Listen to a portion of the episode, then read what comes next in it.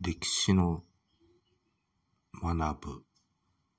歴史とは過去を振り返って今に生かし、より良い明日を築く学問です。問題。イギリスのロック、フランスのモンテスキューやルソーなどが代表的な人で、18世紀のヨーロッパに広まった考え方を漢字4文字で答えなさい。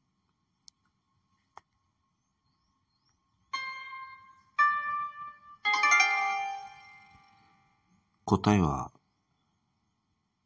啓蒙思想です。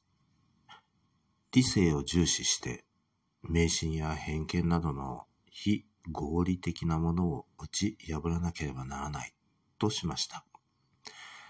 教会や絶対要請を批判して、フランス革命などの近代革命に影響を与えました。それでは次回まで。ごきげんよう。